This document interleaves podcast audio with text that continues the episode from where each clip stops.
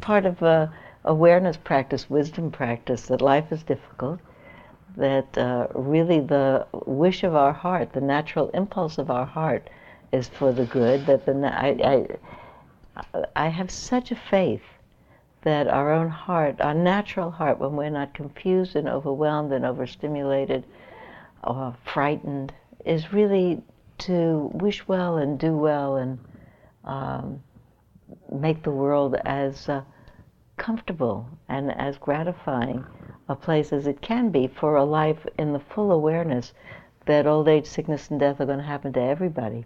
So, not to add the extra complications that ignorance of different sorts um, brings. There's enough suffering just in being part of this, and there's enough um, to exult about.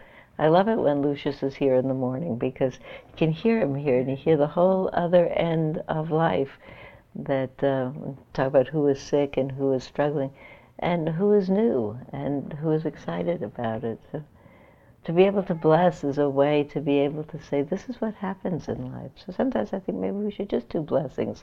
Mm-hmm. Say, um, travel safe. Um, at whatever stage in life. You know, travel safe if you're starting, travel safe if you're sick, travel safe if you're going to Mexico, travel safe if you're changing it, travel safe if you're getting into a relationship, travel safe if you're getting out of a relationship. the, the, the, the, the whole thing is uh, traveling mercies, my friend Annie Lamott would say. And the, I, I've, I've uh, long decided that maybe the ultimate liturgy for religious practice would be uh, please, thank you, I'm sorry, uh, please forgive me, and uh, I love you. Mm-hmm. That would about cover all the things that we had to say to people in all of our whole life, just recovering ourselves from various and acknowledging what's true. And when we don't have to say any of those, we're, you know, everything's okay. We had a very nice thank you note from the women who are doing the three-year retreat in in Tahoe because we sent them that great basket of uh, foodstuffs as treats. And I won't read you the whole letter, but they sent two whole detailed notes about how they're going to use those different uh, exotic spaghetti sauces and things that we sent for their fancy pujas, and that they think of us every day in their prayers. And I think it's a great thing to have two monks sitting up in Tahoe thinking about us every day in their prayers. I think that sometimes I think about myself. If I could be in that place where I could just be thinking gratitude for people, I would be happy. I would be energized. I would be able to do the things in the world that I want to do. So now I come to the turnover point where I can involve Susan in this conversation. I'll ask her to tell a little bit her story. Oh, for the tape, I have to say, this is Susan Moon who is here with me today. And some of you came in a little bit late, so you don't know that this is Susan Moon, who is a uh, long-term Buddhist practitioner in the Zen tradition that you can tell from her Rakusu, and um, um, a uh, the editor of uh, Turning Wheel. Uh, do you call it a magazine or a newspaper? We call it a magazine. It's a magazine. Or okay. a journal. Or it's a journal of the uh, Buddhist Peace Fellowship, and uh, uh, we decided to talk together this morning because she called to tell me about a particular event this weekend, and I said, well, as long as you're going to talk about the event, talk about Buddhist Peace Fellowship, talk about Turning Wheel, and let's do it all in the um, larger context of um, political and social advocacy and how that's part of uh, spiritual life. So I said, I'll say something to set that up, and then I want you to tell about your experience in uh, in your own practice. And so let me just take five minutes, okay, and just set this up a little bit, because I thought a lot. I, th- I was thinking a lot uh, when Susan called yesterday. I had uh, uh, just had a phone call from uh, a person who's a, uh, a, a, part of the organizing administrative structure of Rainforest Action Network that really does some extraordinary good work in terms of uh, advocacy for the earth He said, well, what we do is, for instance, we just, uh, Boise Cascade has just agreed to phase out old growth logging because we campaigned with them to do that. Citibank has just agreed to um, suspend all loans to any kind of logging companies that log old growth. Don't you feel good? But doesn't your heart pick up when you see something good happened? People did not lose heart. He said, if you go to Home Depot, they don't sell redwood anymore. That's because of us. You think quietly, quietly, people do not lose hope.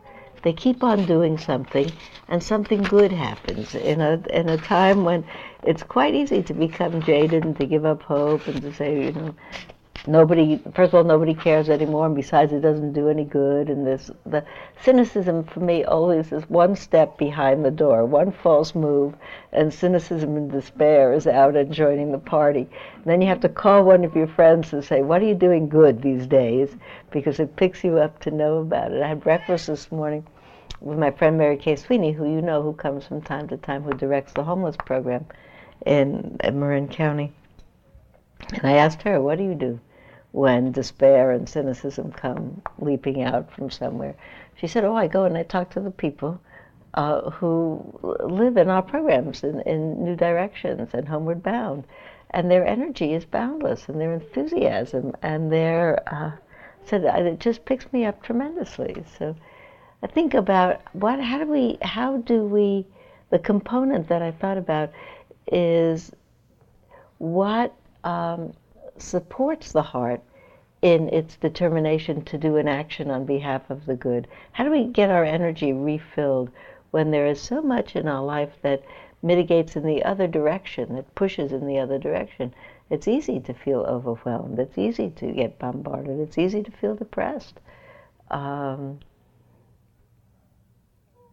some years ago, uh, Philip, who does the morning show at KPFA, said to me, uh, have you seen the bumper stickers now that say, um, if you're not depressed, you're not paying attention? and uh, I thought about it for a, long time because I uh, because at the time I thought I was eloquent in saying no no actually paying attention is the antidote to being depressed and I did a whole eloquent response which for the life of me I can't reconstruct at this moment but uh, you know I'm quite sure if I tried, maybe I could. I uh, also, so that picked me up tremendously. This is what Rainforest Action Network is doing. I listened to Forum day before yesterday. And uh, did you hear that Forum program with the Palestinian Israeli and the Jewish Israeli, two people who uh, have put together an organization called Peacemaker International, also called One Voice, the website is silentnolonger.org. And what their particular mission is, is collect at this point is collecting signatures worldwide in Israel and in uh, all of the West Bank, Gaza, um, collecting signatures of, is, uh, of Palestinians and of Jews and of non-Palestinians, non-Jews, there and worldwide, who are saying we really support two states, equal value, equal respect for each other. We respect uh, we respect each other's right to exist as countries. The the uh, I went online to sign that pro- that declaration because they said what our important job is to say is to say to the world the continuing terrible situation there is uh, not what most people are wanting to have. That actually there's a very sizable majority of people, and both sides there, who really understand that the way to live a life that's going to be a life for their children and their children's children is a life of peaceful cooperation. And lest that voice get co-opted by the voice of radicalism on both sides. So here are people just slowly working away, coming through the United States now and uh, teaching all over the place. So if you didn't hear them on the radio, really, uh, www.silentnolonger.org. there's another website with almost the same name, which has, which I won't even tell you, which I got on by accident, which has quite the opposite. So, um, silent no longer. That's it. And the last thing that I brought as a preparation to introduce the topic of activism and expressing one's conscience in a public way to make a difference um, is the last issue of San Francisco Magazine that talked about, uh, that has as its theme for the month, September, the new normal is called. New normal is a phrase that I first heard um, in a book written by a woman who had a very long struggle with breast cancer. And she talked about it each stage in the recurrence of the breast cancer, uh, needing to adjust to that place that she then was. And so, people would say, Are you normal? Say, Well, this is the new normal. This is where I am. And I was thinking about that particular question, like attachment, you know, that uh, uh, I was thinking in some way all of our lives are adjusting to the new normal, you know, that a person goes away to school and they have to adjust to the new normal of having uh, having to share with everybody in the school and not having your mother there or your father there all the day, and having to make it on your own. And you go away to, uh, you get to be a teenager, you have to deal with the new normal of having a body that does all kinds of things it didn't used to do and uh, you're not used to. And you move into relationship, you have to adjust to that new normal. You move out of the relationship, you have to adjust to that new normal. And you get old, you have to adjust to that new normal. I recently went to visit a woman who's a friend of mine who is 92 and just moved into an assisted living place. And she wrote me a letter. She said, Please come here. I, along with everybody else here, is having trouble adjusting to being here. And I thought to myself, I went, and I thought, you know, this, this, the problem of adjusting never finishes, you know, just adjusting the whole life. And then I thought, you know, there's a really interesting uh, edge, and this is the piece that I'm going to hand it over to Susan at. Between when do we adjust and when do we say, wait a minute, this new normal doesn't have to be. Now I make a statement. When is it wise spiritual practice to say, what can you do? That's what's happening. And when is it wise spiritual practice to say, maybe I can do something here with what's happening? And uh, accommodating is uh, um, accommodating is along the lines of indifference. And uh, that genuine equanimity at this point leads me to think that I shouldn't accommodate. So, is that outline the parameters of the? There you go. well, that's a big one. Um, it makes me think of the serenity prayer too, to accept what I cannot change and to change what I cannot accept and the wisdom to know the difference. Um, but also, I think in Buddhism, we don't need to make them two separate things. They're not one category of things over here and another category of things over here, but uh, it's we have to accept everything that's happening, and we also have to, well, I don't know about have to, we seek to continue to, to um, bring about the changes that we want to bring about at the same time that we accept what what's happening right now. So we start where we are. And, and that kind of paradox is, is constantly with us, particularly as activists. Um, and so, just to jump into some thoughts about socially engaged Buddhism, uh, it's one of the things I, I like about a Buddhist approach to activism is that uh, I'm, I'm really grateful for the law of karma, the law of cause and effect, because to me it, it gives me tremendous faith and it makes me believe that you know, we, we work to bring about changes that we want to bring about. Um, we demonstrate against war in Iraq and it doesn't work, quote unquote. You know, the war happens anyway. Am I shaking this around? Recording. Oh, I see. Well, I turned it up a little bit too because okay. the, the cassette tape comes out often a little low. Okay. so anyway, we keep on doing these things, and sometimes we have wonderful news, such as the news Sylvia just told us about Rainforest Action Network projects. And sometimes we do these wonderful actions, and millions of people demonstrate on the same day all over the world for peace, and it doesn't happen the way we wanted it to happen. And I really believe that um, beneficial actions produce beneficial results. And we don't get to know when those beneficial results will happen. But we can know that if we continue to work for peace, work for justice, work for what we believe in, and put our whole selves out there wholeheartedly, that somewhere down the line, maybe not in our lifetime, but somewhere down the line, that action will come to fruition so that it's never, nothing is ever wasted. It's not in vain. It's all part of the, the big turning of the wheel. So um, Buddhism really has given me a lot of faith to continue to do activist work in the world in the face of what sometimes seems really pretty depressing. And um, that, like that bumper sticker, if you're not depressed, you're not paying attention. Well, well, this is a kind of a way out of that. You can be paying attention, and you can also be paying attention to all the all the wonderful things that people are doing, and um, be grateful for that. And I think uh, gratitude is is another important aspect to this um, to this kind of work of working in the world.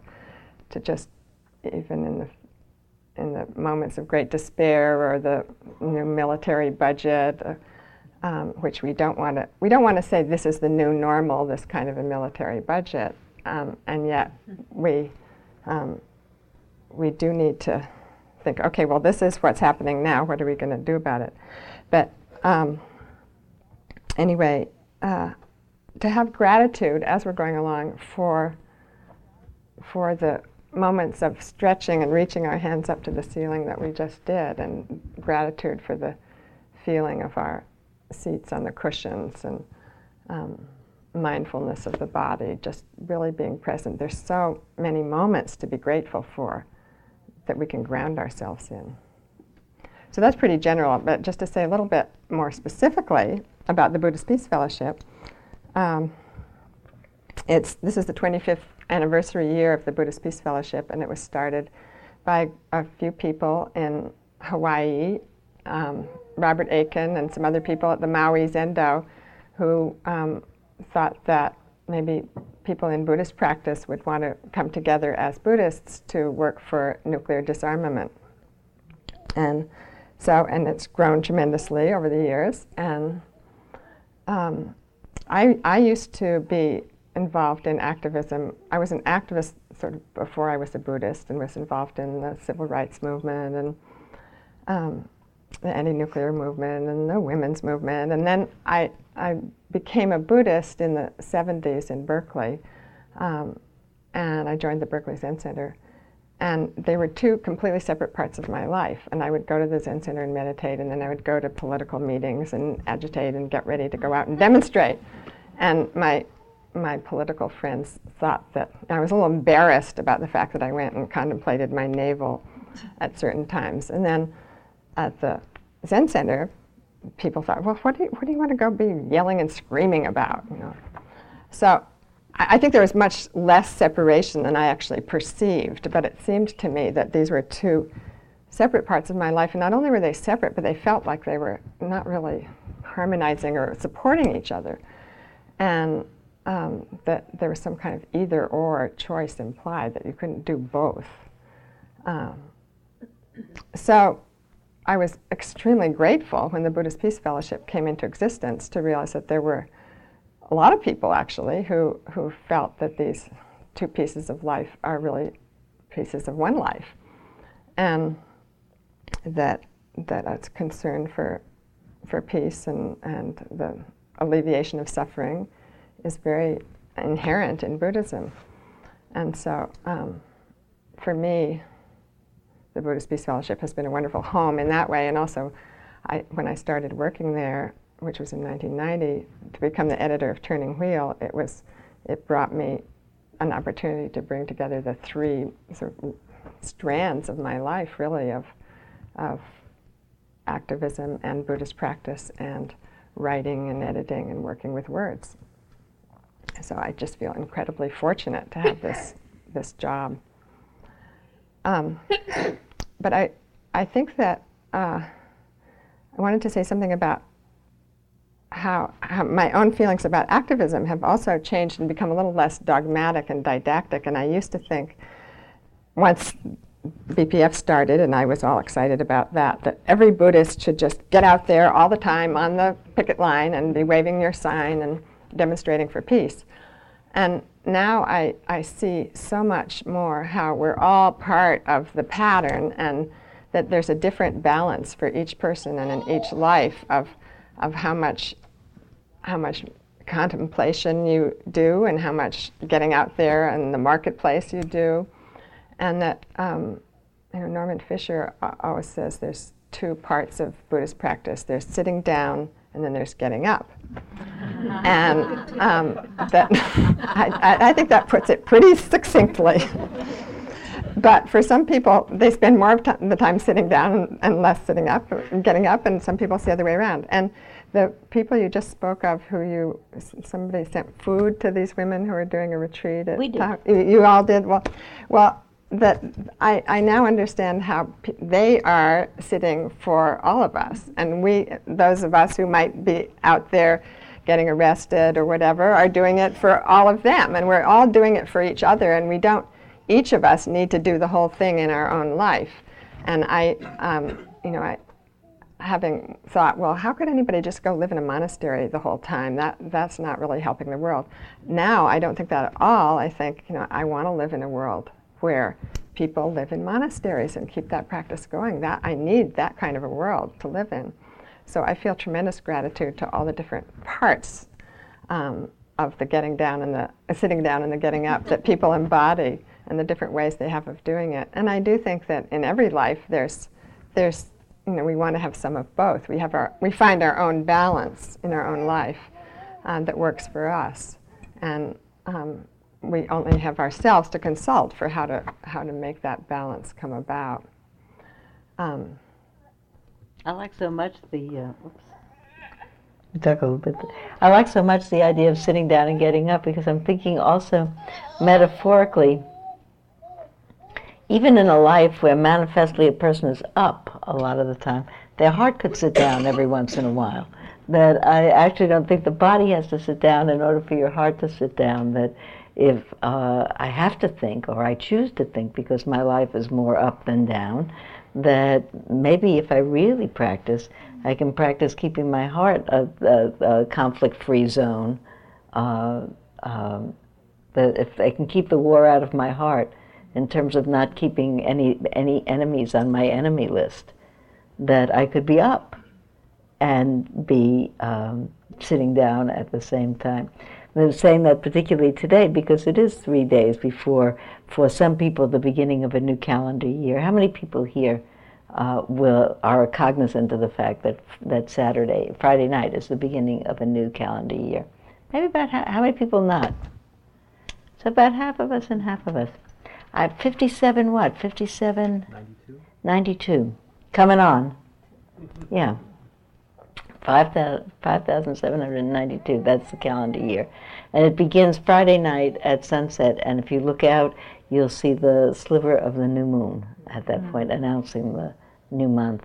And the, the work of these last uh, four weeks has been to investigate who's on your list and to see what kind of draw cleaning you can do, file purging you can do, so that uh, not to have amnesia, but to have the kind of heart that uh, doesn't harbor animosity. There's a war in my heart. I won't be able to really fully address myself to peace in the world. So I want Susan to continue a little bit because there was there was another piece that I wanted to take up where I think was very important, where you said about um, even when we do some big demonstration or some big action on behalf of something going a certain way, and then it doesn't go that way. Um, the practice of not, first of all, not losing heart, but also it seems to me so clearly that even not even in the moment of it doesn't go the way that I wanted it to go, I could think, well, as you said, very wonderfully, you know, in the end, every good act, every act on behalf of peace makes ripples down somewhere else in, in a karmic flow of things. I also think, not even down the line, but in the moment, that if my heart is acting on behalf of peace and consoling agitation in the world, in the moment my prayers are answered as well. The world doesn't change in terms of answering my prayers, but my prayers are answered in terms of that I don't have to go to war at that point. Not to say that I don't sometimes, but I don't have to. the practice gives me the possibility of not going to war, not the absolute positive assurance that I won't. Um, so I want to talk to, here's another, uh, I have a question, and then maybe other people have questions. Um, first of all, I'm very impressed with the fact that, uh, uh, or it seems to me that Buddhists do not have a corner on uh, awareness of the, the, the consolation of good works in the world as a practice. So I was thinking, as you said about Thomas Merton mm-hmm. in a monastery, saying to his abbot, you know, I should be out, you know, marching in, in Alabama with all my friends at this point, and here I am sitting in a monastery. And the abbot saying, You have no idea how many people you're holding up with your prayers, which is mm-hmm. what you just mm-hmm. said. I love that story, mm-hmm. don't you? Yeah. Uh, so it's not a Buddhist thing. Do you want to talk to that a little bit?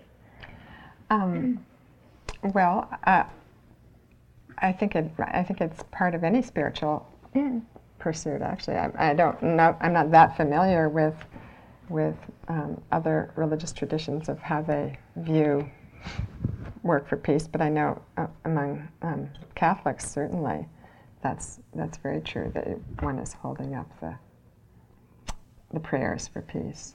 Yeah. But I wanted to add something to what you said, um, also about how even if the a demonstration doesn't, even if the proposition that you didn't want to have pass passes or whatever.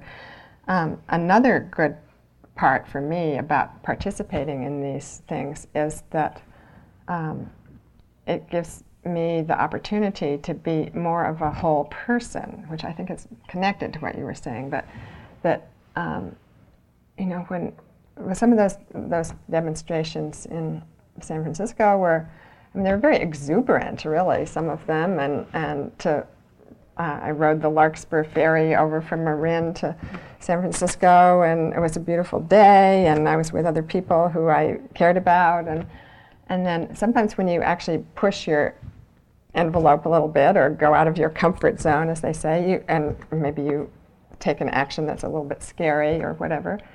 There's a, a kind of development of your own ability to step forward that I think is very valuable. And you are encouraging yourself to learn how to give and to learn how to to be present with other people in, in a connected way, which is extremely precious and and very satisfying. So, um, I you know I, I want to be a person who's able to take those opportunities and and grow from them and share them with with others in a loving way. So I think that's another really encouraging way that we can keep on going even even when things seem pretty discouraging. I think I take from from what you just said, the word connected, which seems to me to be the the the key word. You also said share, which mm-hmm. is the, the, the it goes along with connected. But I have such a sense that despair is what we have in a solitary way. You know that we shrink into ourselves. Um, and I always feel like if there's one other person in the world who actually hears what I'm saying, gets it, and shares it with me as a conviction, then I don't lose faith. If I say to somebody, you know, I actually believe that, that I, I deeply believe that the predisposition of the human heart, if it is to, it's for the good. I really deeply believe that if we are not frightened, confused, overwhelmed, alarmed, uh, fatigued, whatever, that if we're in our right mind, our right mind is a compassionate mind, and that when we are living out of that mind, we're happy, that we feel like ourselves, and that uh, if there's someone else who gets that and says, yes, yes, I share that, or yes, yes, I get why you're here, that, as you say, there's such a spirit of camaraderie mm-hmm. that you get lifted out of yourself and your own small story, like, oh, look, nobody gets it. Everybody, maybe nobody gets it in the world, but one other person, so I'm not alone.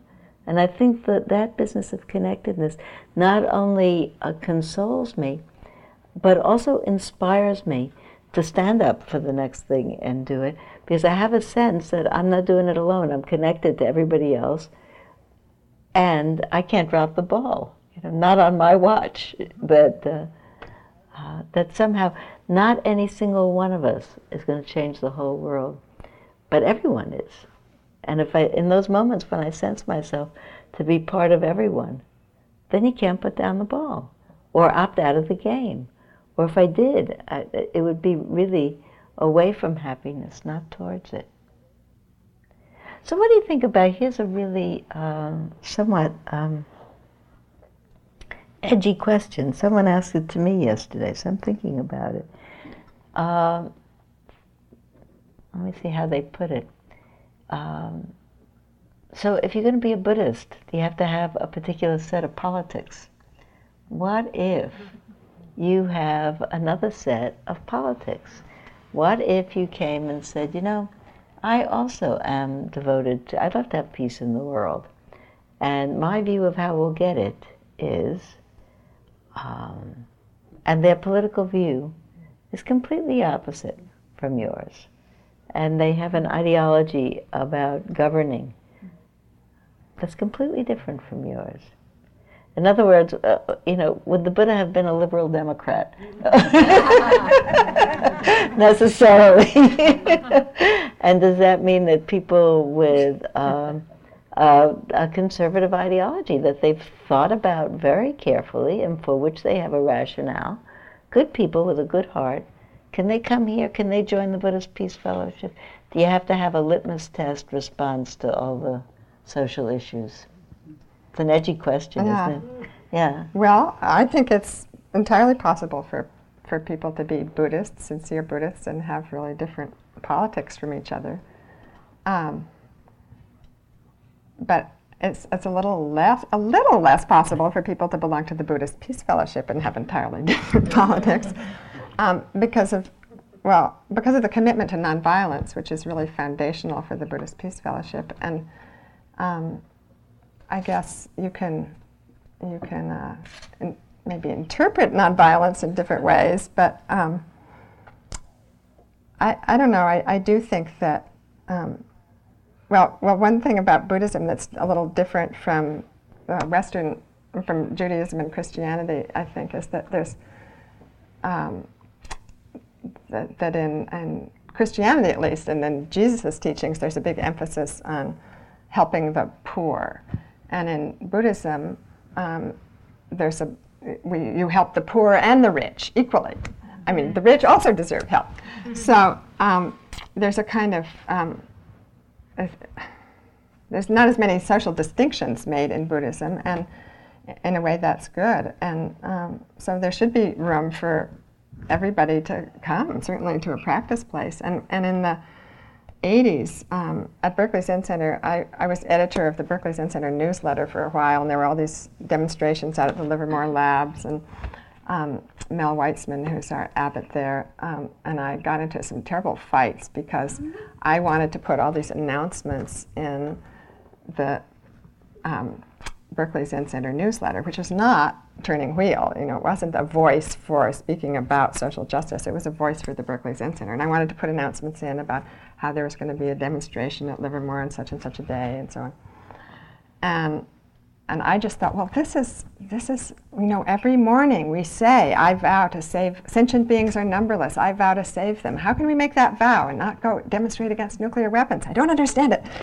And and then Mel would say, well, you know, we have there was somebody who belonged to the Zen Center who worked at the Livermore Lab, who was a physicist and who um, was supported the weapons program that they were developing. And Mel wanted him to feel completely welcome and free to come to Berkeley Zen Center. And he had a point. You know, it, it's just a really difficult question. I don't know what to say except that it's difficult. I, I think, um, you know, I think I had a point too, but I, I think I needed to learn to not be, as I was saying, so dogmatic, and so I did start to learn that a little bit better. Um, but we also had some discussions at Berkeley Zen Center, kind of produced by this argument that I had with Mel, where we turned it into a more positive thing, and, and he invited this person from Livermore to come and to talk with others at Berkeley Zen Center who were concerned about the um, about nuclear weapons in the Cold War, and we had some really good discussions and realized that we weren't each other's enemies, and that the man from Livermore was a very thoughtful person, is a very thoughtful person. He's become a friend of mine, and he. Um, you know, he traveled to the Soviet Union as it was then and learned Russian so he could talk to Russian physicists so that he could really he really didn't want to ever use nuclear weapons, but he thought they were really going to be helpful. So, um, so we just have to broaden our minds a little bit more and be ready to talk to people who we think we disagree with, and then sometimes we don't disagree with them as much as we think we do. This is a very, I love your answer, and I think it's a very interesting question. But you said we, as Buddhists, uh, the Buddha was equally interested in teaching the poor as he was kings. You know, he didn't. Um, because the, when you said the, the poor need uh, help as much as the rich, you realize that the help that everybody, as, as I realized anyway, I think this is what you meant, that the, poor, the, the help that people need in that case is not financial equality. They need that, but the help that Buddhism has to offer is the news about the possibility of the end of suffering, which is not the end of oppression necessarily or the end of inequality, that the end of suffering has to do with the development of a mind that sees clearly and is apart from social positioning. So it's really interesting to say that because I completely agree. Everybody needs the same, uh, the, the rich and the poor. How about the liberal ideologists and the conservative ideologists also? Whether it's the mandate of uh, a Buddhist community like this to teach the technology of developing a mind that's clear in the faith that the mind that's clear will then make um, uh, decisions for the benefit of all beings? Or should we also uh, be clearly out about our political positioning in order to point the heart and mind in that way? Is that is that fair to do to do our bias, or are we are, are we in fact limiting the, our, our teaching and not being open as to all people. I mean, is it? I'm actually seriously thinking about it as a as a um, as an issue for Spirit Rock to think about. BPF has, as part of its mission statement, you know, that political activism in a certain way. I don't think we use the word political, but but work for social justice. For so, yeah. yeah. and that has a certain ideology yeah. with it, you know. Uh, so it's just interesting. I don't I don't know the, what the the answer is yes or no, but I, I think about it, um, about whether or not it's. Well, do you have something to say? Because then Edie yeah, has something to say. I, I, just one quick thing is also an important part of that is not making an enemy out of another person. So and that's part. I mean, part of the ideology is that there isn't somebody else who has the wrong ideology in a way. So I think that's really it is important, and even at demonstrations when like the one that you were arrested at, and so was I um, in San Francisco. We were having, we were talking with the officers who arrested us and having some good conversations with them, and, and there's just a constant effort to be inclusive. They never acted, and we never had a sense of animosity. No, never. Yeah. They were definitely not an enemy. They us. weren't actually quite the, the lovely piece of the end of that whole morning. Uh, uh, was Susan Felix, who isn't here this morning, who also got arrested with us. Uh, when she was being uh, escorted out after after we were arrested and did and but anyway they dropped all the charges but we were escorted to the door individually and the um, policeman the federal policeman that uh, escorted her to the door asked her to give him a blessing Now, I mean, that's quite a lovely thing, isn't it? I mean, I mean we were not enemies to each other. I mean, the, they were very kind to me. They said, I'm terribly sorry to put these handcuffs on. We just have to do it, you know? It's our job, you know? It's your job to do, to stand up for what you want to say, and it's our job to protect the streets of San Francisco, and you're breaking a rule. So, you know, everybody was very kind to each other. There weren't any enemies there. What were you going to say, Edie? Uh, well, Sue Moon, Sue said the very words I was going to say, but first, since you mentioned Susan, I also wanted to say that um, she broke her foot, and she was going to come today. I was going to go pick her up and back to the wheelchair, and she just was too she tired, Mm. couldn't. But she said, "Please send my blessings for the new year." We will do a So I com- wanted everyone to know that. and Ah. hopefully next week she she'll feel well enough to come. But So first of all, I'm at home I'm hopeful that you will deliver all of dancing in her wheelchair. I'm hopeful that you will deliver. Everybody can nod their head, put their hand up. Do you want Edie to deliver on your behalf good wishes to Susan? Yes. I'll bring a basketful. Basket of blessings for Susan. Ah. Yeah. Glad you just spoke about breaking a rule um, in your activism. My question is, uh, what would be not a rule, but the first step to take in peaceful justice? So if you didn't hear over there, the question is, what would be a rule or the, what would be the first step to take uh, on behalf of peaceful justice? I'll give that Peaceful activism, yeah. peaceful activism. There you go. Uh, and for, do you have a particular context in mind? Um, I participated in the uh, How to Become an Activist series, and I'd hope to see you there and speak sometime. Um, and there are 12 rules of activism. And what would be the first step in knowing um, about peaceful activism when you when you go out and without shouting or yelling or quietly making a point, um, what would be your first step? What would you tell someone is the first step in? Well, um, I'm not sure if I, I'm going to the question that you have, but I think uh, having an attitude of respect for everybody I meet would certainly be a beginning point for me. Um, and then um, I like the Quaker saying, speak truth to power. So maybe that would be a second step following from an attitude of respect. Or maybe those are one step rolled into one. But I think you would express yourself and take your first step very much depending on, on the particular concern that you're addressing and your own, your own nature and personality. You know, if you want to work on an environmental issue, your first step might be a step into a garden, or if you want to work on, on uh, food issues, your first step might be in the, um, in the grocery store. Uh, you know, y- your first step would be tailored to what you, you really care about. And if you did it with respect for all beings, you'd be off to a good start.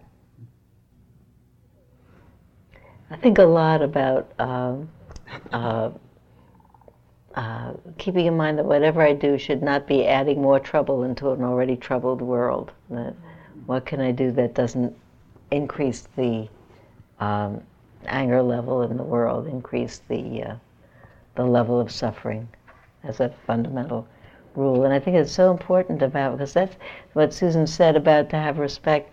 Because I think when I am in situations where someone has um, a view that's so completely different from my own, sees it so differently, that there's an element of fear that comes up in me.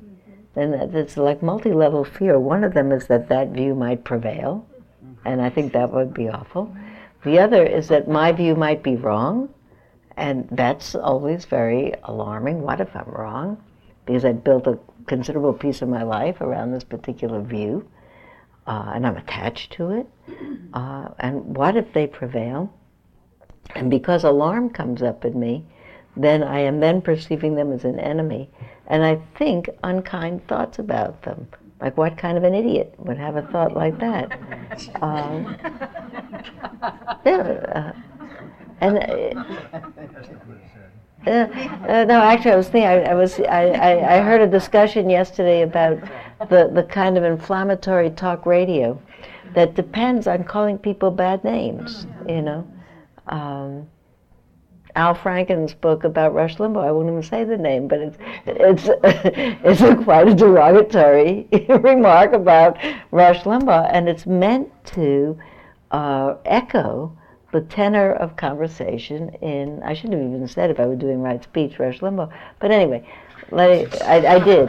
If it was wrong, I'm, I'm sorry. But I just, I, I heard about it yesterday, but it's so interesting that it's not just to have a catchy title, but it's to make the point that the inflammatory remark, calling somebody a name after you're in the second grade, after you're in the kindergarten, after you're in preschool, really. Uh,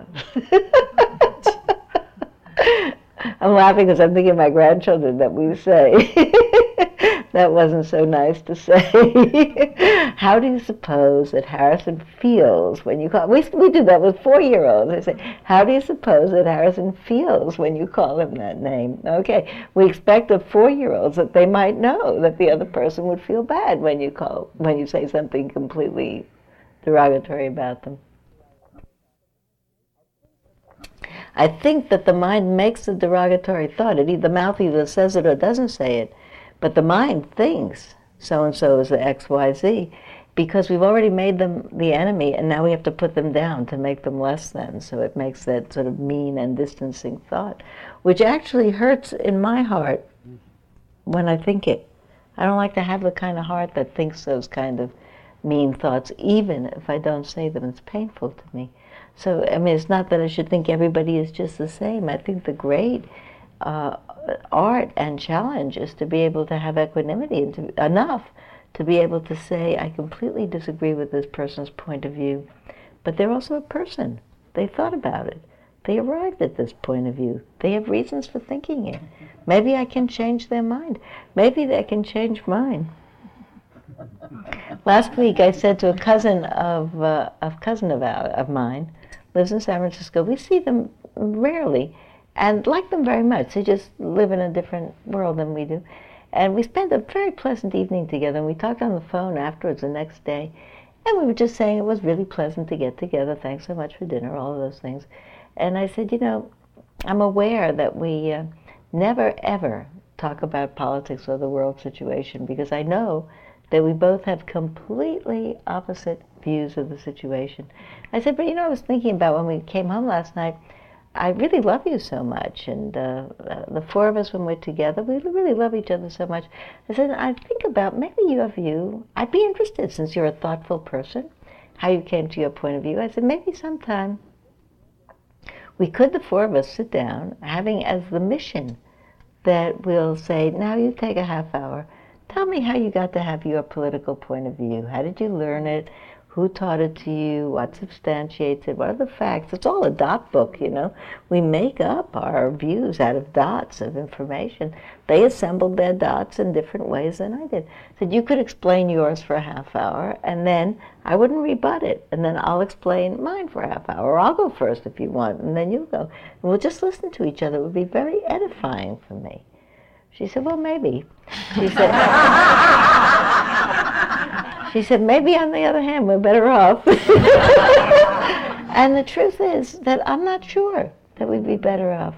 I'm not sure that the more persuasive her case might be, shaking the edifice of my belief system, the more I might feel called upon, or my heart or my mind on its own recognizance or whatever, might feel compelled to make a bad story about her. So far, I love her. And I'm not sure. What do you think? Well, I think that's a great idea to do it in that way that you just suggested. I, I don't know whether doing it at all is a great idea, but to have that, but to avoid it being becoming an argument, because that would be the fear that I would mm-hmm. have. Of, well, let's not talk about it because we'll just start arguing with each other and say, no, no, it's not like that. Yeah. But if you do it the way you're talking about it, it seems like it could be quite Then we could, after we finish, we could go out to eat. Or Yeah, and then you could you could not not even talk about it again. Just Forever. close it. Yeah, right. right. no, you think it's not a good idea? Not realistic. Uh, David, what? I've, I've- needless to say, I have a whole group of friends, and in this particular group, we- we've known each other for 25 years. It's not just yesterday. There is one person that, who'd have ever thought it, but it came up, and we all get together for Rosh Hashanah ritual and all that, and we're going to be doing it on Sunday. And I have this yearning, I have this deep yearning of saying to him, and I don't know how to do it, of just saying to him, I know we have differences, and I care about you, and I've been the recipient of a lot of love and well-meaning on your part. I would like to support you having some time to just say what you feel, and not in any way to rebut it or argue with anything, but to mm. make room. Because I'm a person who grew up in a place where there was not room for my innermost being. And ultimately, I have to leave because I have to find some place to have a room. And I don't want that. and that's great. Yeah. Yeah. yeah. James, were you going It to say doesn't something? sound very much like it's about the other person to me. What do you think? I think what I'm hearing is David saying is it's really about him, what he wants to know. And in, and what you're saying too has a little bit of that for me. It's, uh, you know, you, you, you really want to know what they're thinking. And if they want you to know, they'll tell you. I eh? think Huh? you open the door Yeah. and said, you know, I'm willing to listen. Yeah. Tell me if you want to tell me. But otherwise, it seems mm-hmm. like you're probing. Yeah. Maybe. You know, and I don't know, is that Buddhist? No, maybe, maybe exactly, because I'm trying to make room for that to be right. Mm-hmm. Because maybe I have a, a. The truth is, I feel a little bit of anxiety when we're with them together. Like any minute, everything's going good, but any minute, because in no, in truth to tell, it's a whole in total candor. In the in the we've not, I mean we are relatives for 40 years now, 50 years. So in total candor, every once in a while they will will go past. Uh, a magazine, uh, newspapers, and there'll be some uh, headline completely what I don't want to see, and they'll say, "Oh, good," and I'll feel, and and I will feel alarmed, and I'll think, "Uh oh, how are we going to negotiate this?" You know, that's true. Go ahead. I, re- I heard two, I think it was Tim Robbins and Susan Sarandon on radio once, and they said that the success of a true activist, or uh, to be successful at activism, is to actually understand and really know your the opposite viewpoint. To take it in, to hear it, to mm-hmm. listen to it, to open your mind to it, and then think, go back and think about it. But that if you don't hear that, if you don't understand it, you can't truly be successful in maybe making a little bit of a difference or a change. And I mm-hmm. really, when I heard them say that, I was like, oh, that makes sense. Mm-hmm. I'm so busy, you know, with my opinion Yeah. that it doesn't make room for, well, maybe there is something valid in what they have to say. And I also hear you saying that, Mm. that you love them and that, but that you want to see, well, maybe there is something that makes sense because they can't be crazy. They're Decent people, thoughtful, decent, Yeah, smart. right. But I think you're looking for that as well. It's like, what is that? But maybe I can, Yeah. maybe I will agree on one little thing. So listen, let's go back there. Everybody has to talk, talk fast because it's 11. We have to do so, three things. So, but say what you want to say. Well, I grew up in a very conservative family, and so I love my, my mother and my uncle and all these people who think very differently than I, and uh, than me. And what I have learned is to really study what they think, because I've been out, you know, worked for Congress, worked in state legislature, worked for health reform all over. And what I've learned is I have to understand and respect the other per- person's point of view enough um, and for me that's totally as much as I can, to be able to understand where they can listen, Mm. where you can make a point. Mhm. So for me it's a study. Mhm. And I honor the person who has the point of view because I love them and I had training in that all my life. And I think that, you know, if you can think of the person as, you know, I'm stuck with this person, they're my mother and my relative. and I love them and that's not going to go away. You look, it, it's good practice. Thank you very much. Go, Anne. Oh, thank you. I wanted to, it's sort of for me the parable of the rifle and the fly fishing rod. um, my brother died recently, and he had guns and he had uh, fly fishing rods. He was an avid fisherman. And I don't know what he did with his guns, and we got rid of most of them. But I saved one very beautiful rifle. And my cousin, who lives in uh, Oregon, uh, is a hunter with his sons and with friends of his. And they, we happened to have been talking about it, and uh, I learned what great pleasure and camaraderie um, they derive from doing this. And we were talking about it, and it turns out that they, in fact, support a lot of wildlife management Mhm. in the practice of being hunters, because if they didn't, Mm. there wouldn't be anything to hunt. and um, and that's not so different from my brother's membership in Trout Unlimited, which is a conservation um, uh, entity, which um, helps make sure that there's trout, and they they believe in catch and release. Mm. So this summer I saw two different cousins, the one who hunts and another cousin who fishes, and I gave my cousin who fishes this beautiful fly fishing rod. Mm-hmm. I don't know what he's going to do with it, if he's going to catch and release or he's going to catch and eat. But I hope he'll enjoy it and think of my brother. Mm-hmm. And I have that connection with him because I shared that with him. Mm-hmm. And similarly, my cousin who hunts was thrilled to get this rifle. Mm. And he learned all about it and who made it hmm. and how many that were made. And he'll share really wonderful times with his friends hmm. and his sons hmm. with this that came from my brother.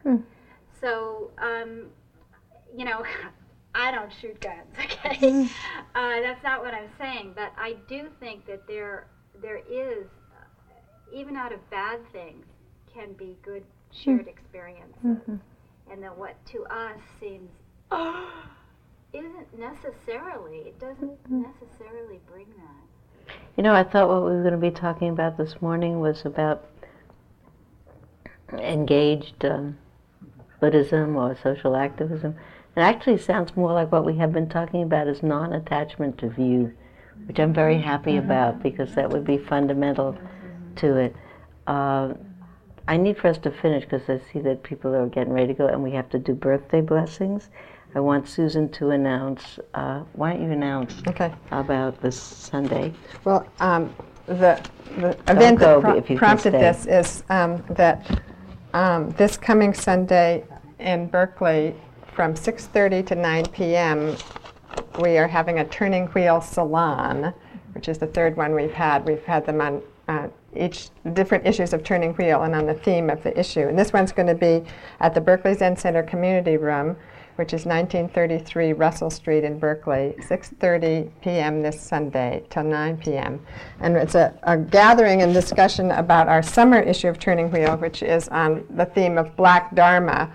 And uh, the issue is one I'm really proud of, and it has it was co-edited with me by an African American, Lewis Woods, who's been involved with activities at Spirit Rock, and it has Alice Walker and Jan Willis and a number of other less well-known African American Buddhists in it. And so there are going to be some contributors to the issue at the event, and we'll be wanting to just have some general discussion and discussion and sharing about what um, what does what is Black Dharma? What can um, Black Buddhist practitioners um, let their non-African American friends know that we need to hear from them, and how can we support each other, and how can we make our sanghas more open, and so on. So it should be an extremely interesting evening, and I would encourage you all to come. Everybody's welcome. And also, I, I have tur- the current issue of Turning Wheel, which looks like this, and the summer issue on Black Dharma here, and anybody is welcome to get a copy from me for $5. And I also have brochures about the Buddhist Peace Fellowship, which you can help yourself to.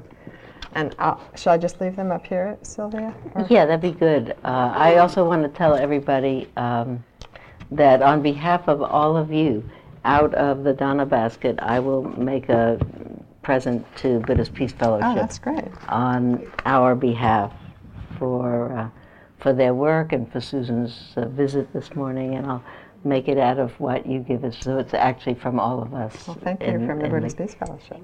so we'll do that. I want to, I want to end at least the teaching part of this by reading you uh, the Druid vow of friendship that somebody sent to me after uh, after I, we had had a similar discussion three or four months ago, and someone sent this in terms of, well, it's clear. I honor your gods. I drink from your well. I bring an unprotected heart to our meeting place. I hold no cherished outcome. I will not negotiate by withholding. I am not subject to disappointment. It's called the Druid. Druid vow of friendship, it says. And um, if you want to come find uh, where I got it, it's uh, someone sent it to me. But if you want to see the website, come and see.